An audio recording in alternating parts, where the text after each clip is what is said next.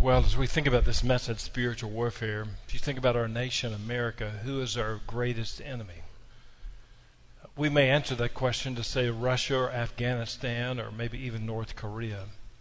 But as a country, who is our greatest enemy? If I ask you this morning, who is your greatest enemy, you probably have some answers. You could say it could be your boss.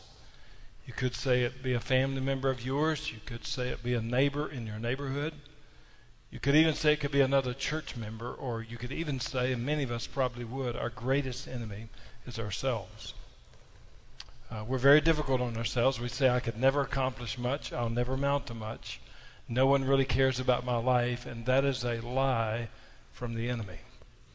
The Apostle Paul, writing to a group of believers in a place called Ephesus, he just said this For we do not wrestle against flesh and blood, but against the rulers, against the authorities, against the cosmic powers over this present darkness, against the spiritual forces of evil in the heavenly places.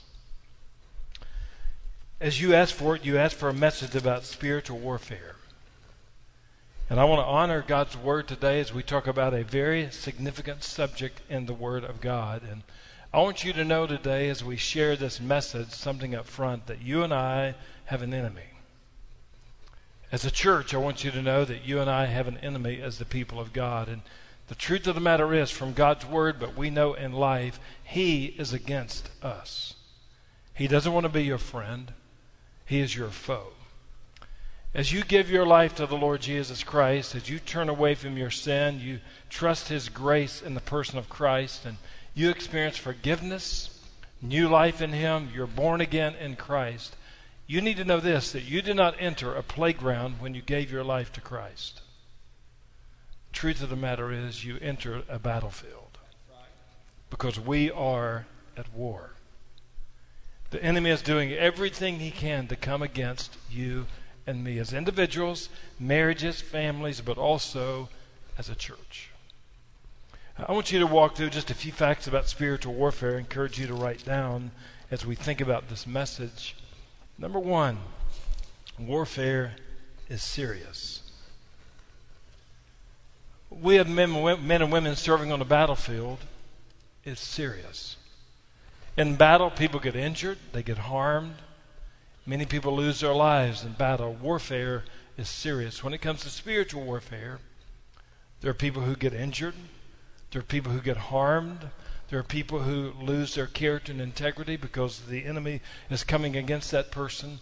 But warfare is serious. You need to know how the enemy works. We're just a few weeks away from the fall, and we're thinking about college football, and there are going to be college football coaches and the coaching staff, but also players. They're going to watch game film again and again and again. Hours of game film, watching the other team because they want to know how they play, how they execute plays, but also where are the weaknesses of the team that we're going to be playing. Warfare is serious because we have an enemy. And to use that terminology, he's watching game film. He's watching your life. He's watching us as a church. How do we live life? How do we execute as a church? Where are our weaknesses at? And then he comes against those. But I just want you to know when it comes to spiritual warfare, people get injured, people get hurt, people lose their character and integrity because they fall for the lies and deception of the enemy. Number two, warfare requires a strategy.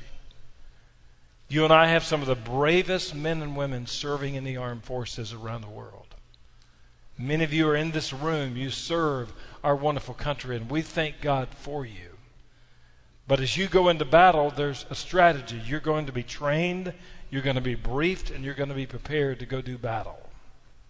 As you and I think about the spiritual warfare that we're in, we need a strategy. We need to be trained, we need to be briefed, and we need to be prepared to do battle with the enemy. Again, we're not on a playground, we're on a battlefield.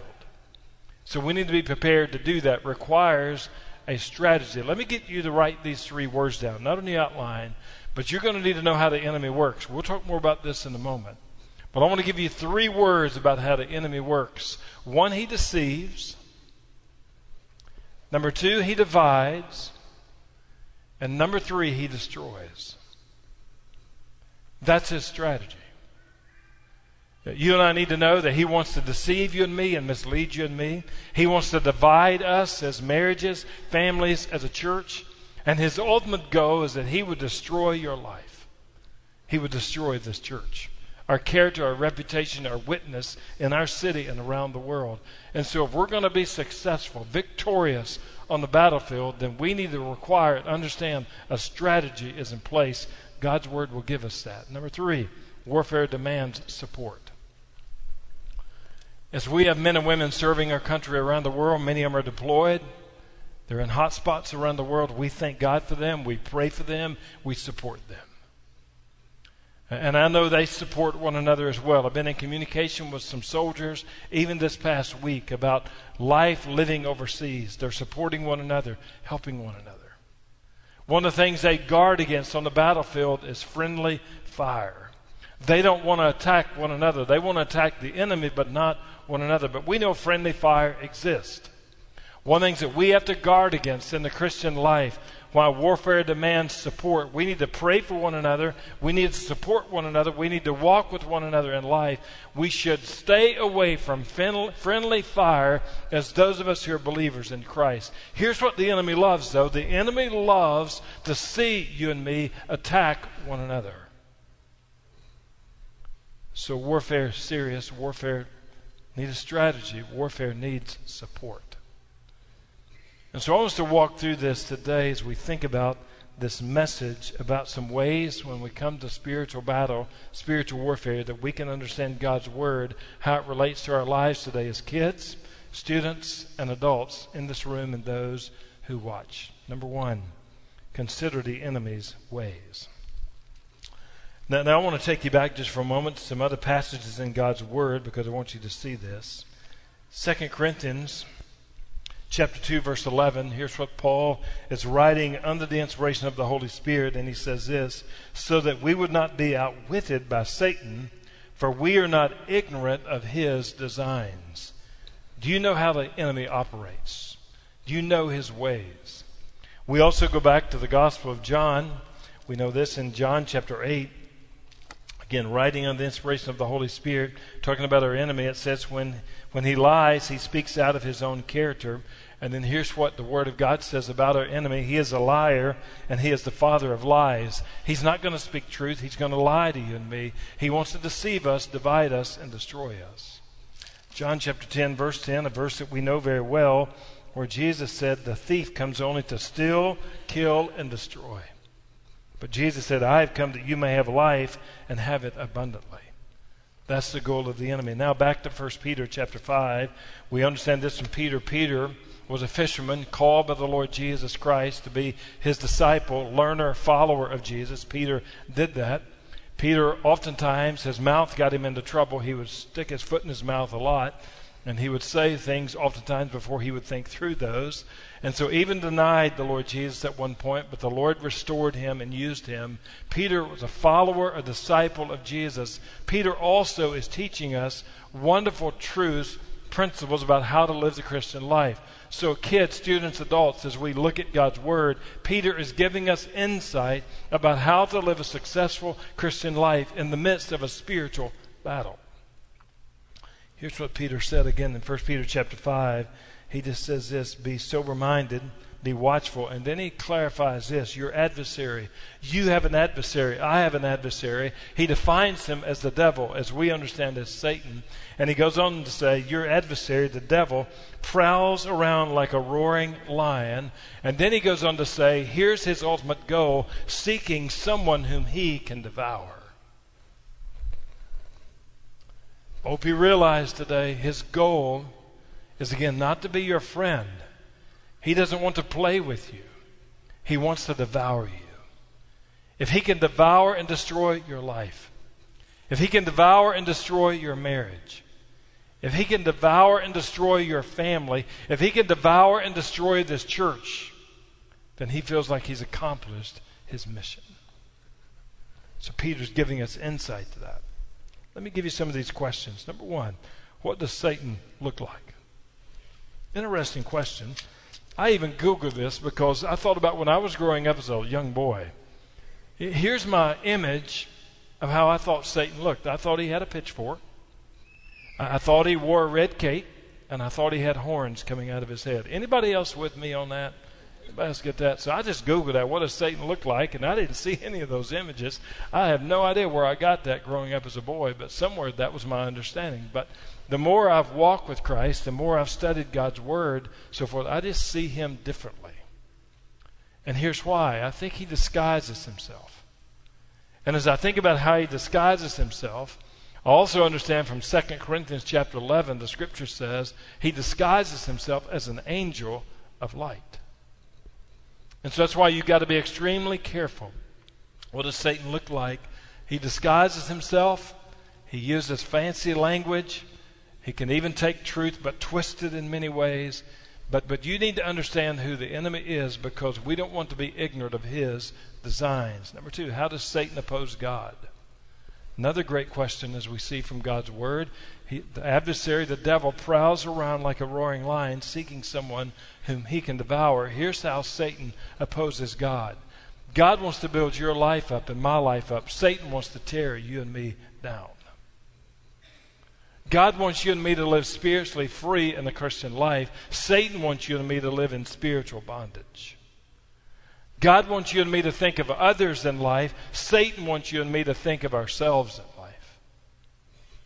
God wants to unify your marriage, your family, and our church. Satan wants to divide your marriage, your family, and your church. That's how he opposes God. And so you need to understand, he disguises himself as an angel of light. He is going to be in opposition to the ways of God. And then, number three, how does Satan tempt believers? When you're tempted in your life, and all of us are going to face temptation, we see that from the Word of God. God is not the one who's tempting us, but it's the devil. It's our adversary. It's the one who's coming against us. But how does he tempt us? Here's what he generally does not do he does not come to your door and knock on the door and you open the door and he says, Hi, my name is Satan. I am king of the jungle and I am here to destroy your life. He's much more subtle in the midst of that. Here's what he's going to do he's going to find weaknesses, he's going to find tender spots in your life, and he's going to tempt you in those areas of your walk with Christ.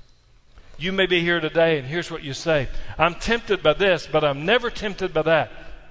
Be careful when you say that because the enemy would just very well put a check mark beside that and let's see if he or she's never tempted by that.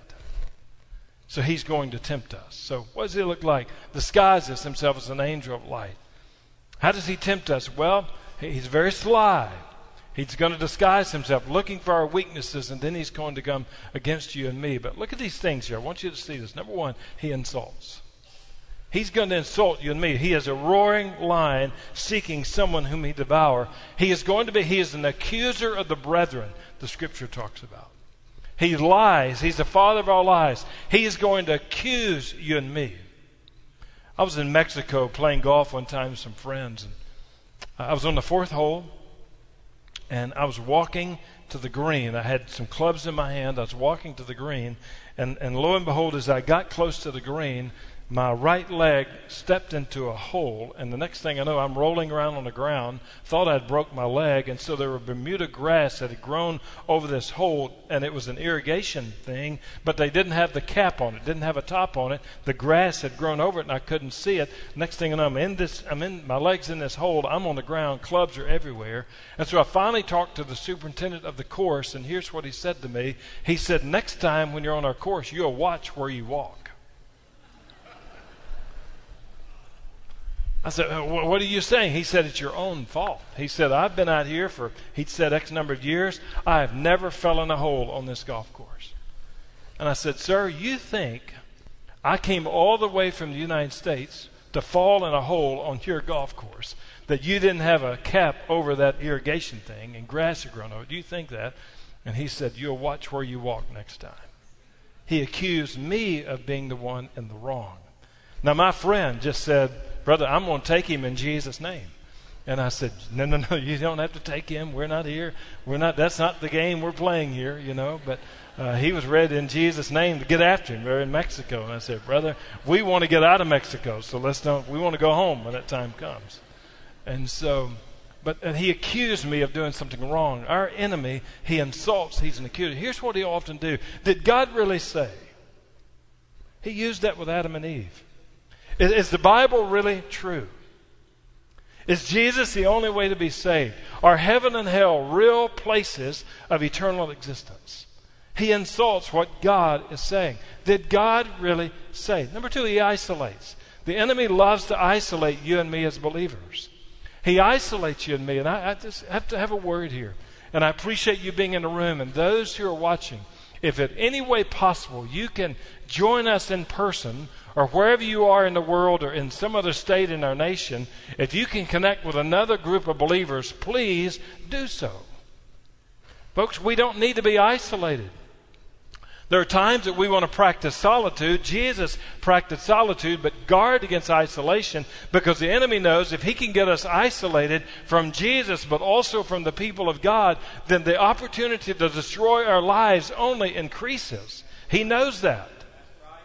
And that's why coming out of COVID, I think COVID was so difficult for us. Why? Because we got so isolated from one another. Folks, you know this. The church matters. We were debating during COVID what is essential, what matters. Well, the church is essential. The church matters. And if you and I need to gather with the people of God in connect groups and worship gatherings and fellowship times because God created us a relationship with Him, but He also created us for relationships with one another. We need one another in the Christian life.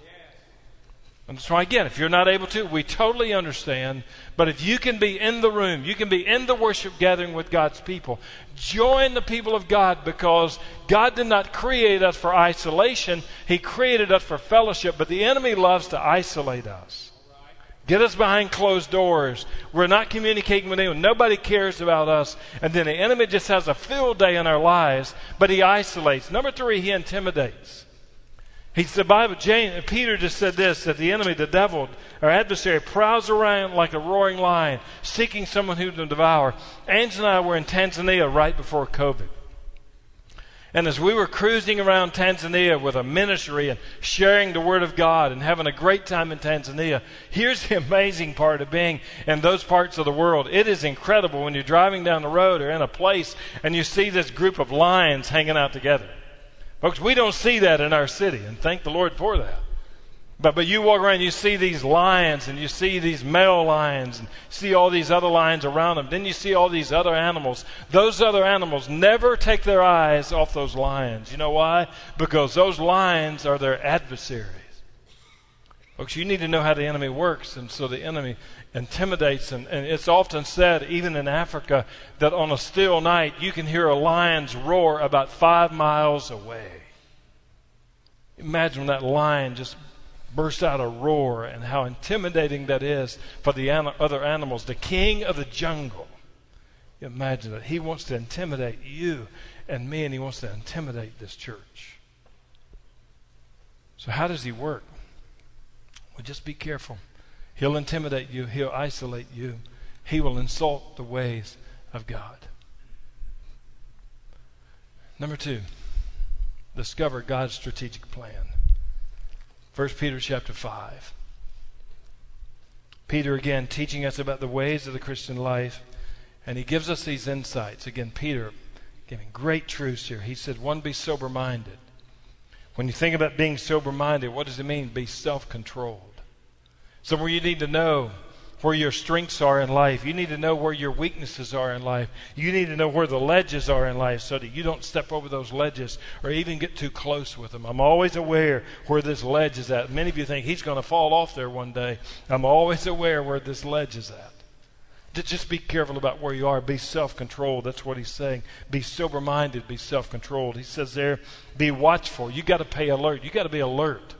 You got to be alert for God's way out. When you're tempted, 1 Corinthians chapter 10 verse 13 says that we're all going to be tempted. When you're tempted, you be aware, you be sensitive. God is going to provide a way out for you and me. So when the enemy comes against you and me to tempt us, to destroy us, our heavenly Father loves us so much that he's going to give you and me a way out. You just got to seek out his way out, be in tune with the Spirit to say, this is the way out for God for me in life.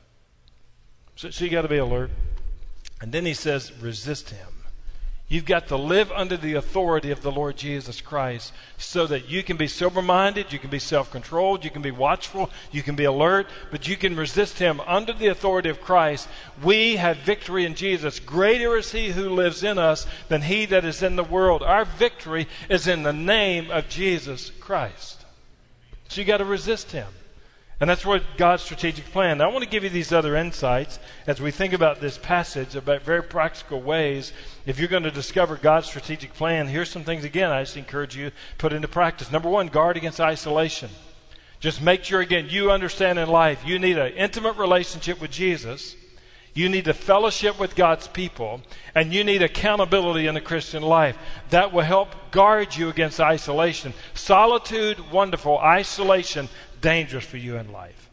Number two, spend time in the Word. When you look at the life of the Lord Jesus, when he was on the Mount of Temptation and the enemy was tempting him, what did Jesus say? It is written, it is written, it is written. If you're going to be successful when the enemy attacks you, you've got to guard against isolation, but you've got to spend time in the Word. I challenge you. I pray you're doing this because it's a discipline of mind that you are in the Word of God every single day of your life. If you're going to stand victorious on the battlefield, you can't rely on your words. You've got to rely on His word so that when the enemy comes against you, you can say to him, It is written, it is written, it is written. Here's what the word of God says. This book is inerrant. This book is infallible. This book is authoritative. You need your mouth filled with the word of God in life. It is written. Number three, put on the full armor of God. Uh, we could go back to Ephesians 6 again, and what does it say? Put on the armor of God, and make sure you don't just put some of it on, put all the armor of God on. One of the things that I seek to do when I'm invited to speak somewhere, come to a place that I'm not familiar with, one of the things I'll ask them, what is the dress code? How, do, how should I expect to dress for that event? Because one of my greatest fears in ministry is showing up to a place underdressed for the situation. And so I'd rather be overdressed. So how do you want me to dress? Here's what I'm afraid of in our world. The enemy seems to be having victory in the lives of people and marriages, families, even churches. And I'm afraid at times we're showing up on the battlefield and we're not properly dressed as believers in Christ. We left some of the armor off. But he's very clear that if you're going to be victorious, God's strategic plan, you need to make sure you put on the full armor of God. Number four, strive for balance as you and I go along in life, I just encourage you don't underexpose the enemy, but don't overexpose him. Here's what I mean. I, I, I, know people in life, every ache, every pain, every crisis in life is always something from the enemy. Well, you don't have to overexpose him. Don't underexpose him. Make sure you know who he is. But again, don't be so infatuated with who the enemy is that you miss the greatness of Jesus Christ in your life. Strive for balance. You want to understand his ways, his designs, but you want to focus on as well the greatness of Jesus in your life. Then, number five, learn from other people. That's what Peter goes on to say back here, he says in this passage.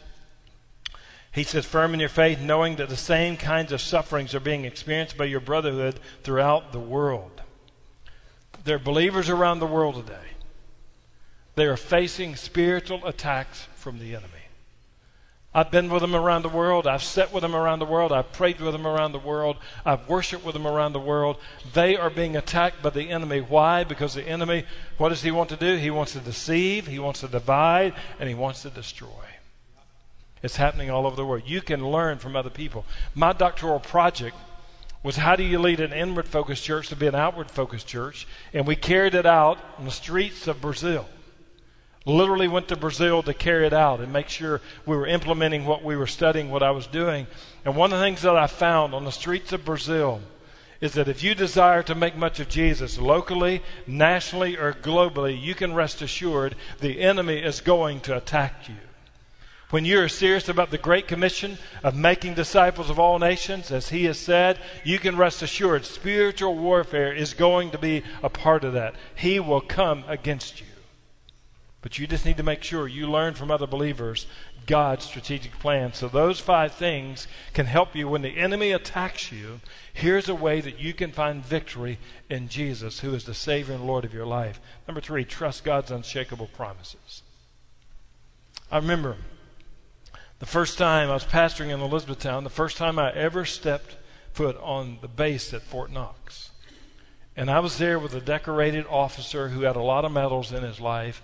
And, and I was just, uh, it was joyful to be on the base at Fort Knox, but it was also a little bit overwhelming to see how other soldiers related to the gentleman I was with. Such respect and appreciation. And it was, it was so wonderful to see. As you and I know, one of the greatest medals someone can get in our country is the Congressional Medal of Honor, issued by the President of the United States. Very few people in life ever get that distinction.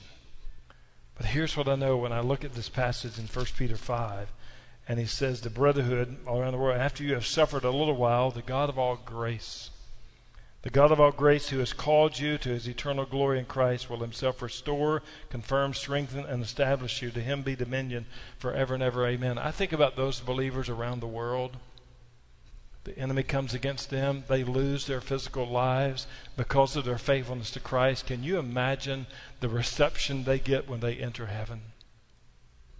You gave your life, you gave everything to be faithful to me. You didn't compromise, you didn't deny you knew me. You stood faithful, even in the point of physical death. Can you imagine the reception of the Lord Jesus with them? Let me give you some medals you and I need to be wearing as we think about spiritual warfare, spiritual battles. Being victorious, number one is the medal of grace. What did Peter say? The God of all grace. His grace is amazing. His grace is marvelous. His grace is wonderful.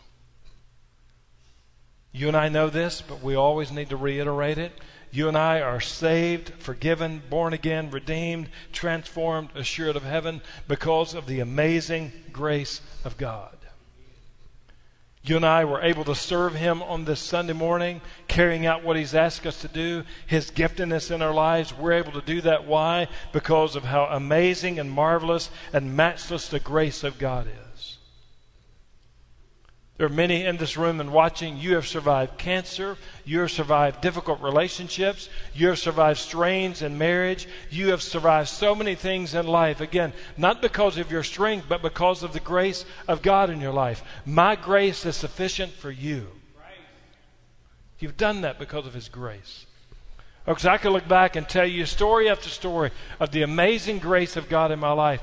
When I was ready to graduate at Belmont, it was my last semester final few classes, I had put off algebra to the very end. I, I, was a math student in high school, but I'd never had algebra, anything like that. I put it to the very end. I go to the first day of class, walk up to the professor, and I say, I'm graduating in just about three months, and I think I'm in trouble. And she says, Why do you say that? And I said, I've never had algebra before. I don't think I'm going to understand it. I've had basic math, but never this. And she said, You are in trouble.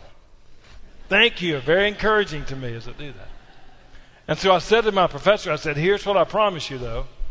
I mean, I want to graduate here in December, but here's what I promise you. I will give you 110% in this class if you'll work with me. And she said, if you'll give me 110%, you're going to be fine in this class. Heart rate went down just a little bit. I'd go to class on Tuesdays and Thursdays. I'd sit in class. Class would end, and she'd say, Can you stay behind just for a moment? I'd stay in my seat other students would leave, and she'd say, You had no idea what I was talking about today, did you? I said, Clueless. No idea. And she'd pull up a chair and she says, Let me work with you. We're going to figure this out. She gave an exam, and Angie's a great algebra student. She helped me at home and so forth. But she would give me an exam, and she would pass them out. Last semester of my college, am I going to graduate or not? I got to have this class. She'd give an exam, and she would give me mine. She said, "You just need to stay after class. If that's okay." I'd stay after class and she'd pull up a chair and she'd look and she'd say, You didn't do very well. But she said, I want to work with you on these problems and then I want you to take it again. That went on week after week after week. And guess what? I came out of that class with an A. the grace of God, folks. That's the grace of God. But here's what I'm saying. If a if an algebra teacher can show me grace, think how amazing the grace of God is to you and me in life. Folks, it's priceless. The medal of grace. Wear it well because we have received His unmerited favor. Number two, the medal of grit. This idea of grit just means unyielding courage in the face of danger or harm. If you and I are going to do battle with the enemy, in which we are, we're going to be victorious. We need grit in life. This family from North Dakota, they were going to vacation in Florida for the first time ever. They're driving down from North Dakota going to Florida. They stop in L.A., Lower Alabama, and they stop at a mom and pop type place for breakfast that morning. And so the kids order pancakes the wife, she wants oatmeal and toast, and, and the dad just says, Bring me out some bacon, eggs, and biscuits. Can I get an amen for that? That's what he wanted. So, sure enough, they prepared the meal, they bring it out. Pancakes for the kids. They loved them. For, for the wife, oatmeal, still cut oatmeal, by the way, too, and toast. She loved it. And then for the guy, for the husband, the dad, they bring out bacon, eggs, and biscuits, and there's this lump of white stuff on his plate. North Dakota, he didn't know what it was. And so he said, What in the world is that? And she said, Sir, those are grits. And he said, Well, I didn't order that. She said, It doesn't make any difference if you ordered it, it comes with it. You're going to get it regardless. Folks, when you trust the grace of God in your life, He's going to give you grit by the grace of God. Not by your strength, but the grace of God, so that you've got unyielding courage in the face of danger or harm in the Christian life. You've got grace, but you've also got grit. And you need to wear that medal. And then, number three, the medal of glory. The medal of glory. And here's what that means is in the Christian life we live the Christian life not for the applause of people, but we live the Christian life for the glory of God. When I do battle with the enemy, I want to be victorious because I want to bring God glory.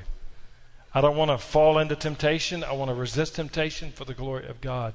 1 Corinthians chapter 10 verse 31 the Bible says, So whether you eat or drink or whatever you do, do all for the glory of God. And so, church, when the enemy comes against you, you stand strong. You don't have to run and hide, you stand and fight. And you do so, why? Because of grace, because of grit, and for the glory of God in the Christian life. And I promise you today, as kids, as students, as adults of all ages, the enemy is going to come against you. You're going to face a satanic attack. You're going to face a battle. Warfare is going to be hot. But you can be victorious because we have victory in Jesus. Why? Because we have the blessed assurance of Christ in our lives. Blessed assurance, Jesus is mine. Oh, what a foretaste of glory divine. Here's what I want to say to you this morning, and I'm going to pray, and then we're going to sing. When we come to invitation times like this, guess what happens? The battle even intensifies. The Lord's speaking into your life. You're lost. You need to get saved. You need to give your life to Jesus. He's the only one who can save you. The enemy says, You don't walk down front. You don't make that decision today. You wait till next Sunday or the Sunday after that. Let Jesus have victory in your life. If you're lost and you don't know Christ, give your heart and life to Him today. Trust Him to be the Savior of your life. Baptism, you don't need to stand up here before all these people. You wait, you wait, you wait, you wait. No, no, no. Obey the leadership of Christ. Don't let the enemy have any victory in your life today. If you know Christ, but you've never been biblically baptized in water like we witnessed today, you obey the leadership of Christ. Come forward this morning. We want to see victory in Jesus in your life. Join the fellowship of the church. Well, do I do, well, I can do that another Sunday. Put it off another time, another time. No, obey the leadership of Christ today. You're facing spiritual battle. The enemy is coming against you. You need somebody to pray for you that you will be victorious, that you will stand strong in the midst of the battle, relying on the leadership of Christ. Obey the leadership of Jesus. Invitations are a great time of spiritual battle in the lives of people. But Jesus said this the devil, he comes to steal, kill, and destroy. But Jesus said, But I've come that you may have life and have it more abundantly. Folks, walk out of this room today with the abundant life of Jesus in your life. Victory in Him because of blessed assurance. Let's pray together.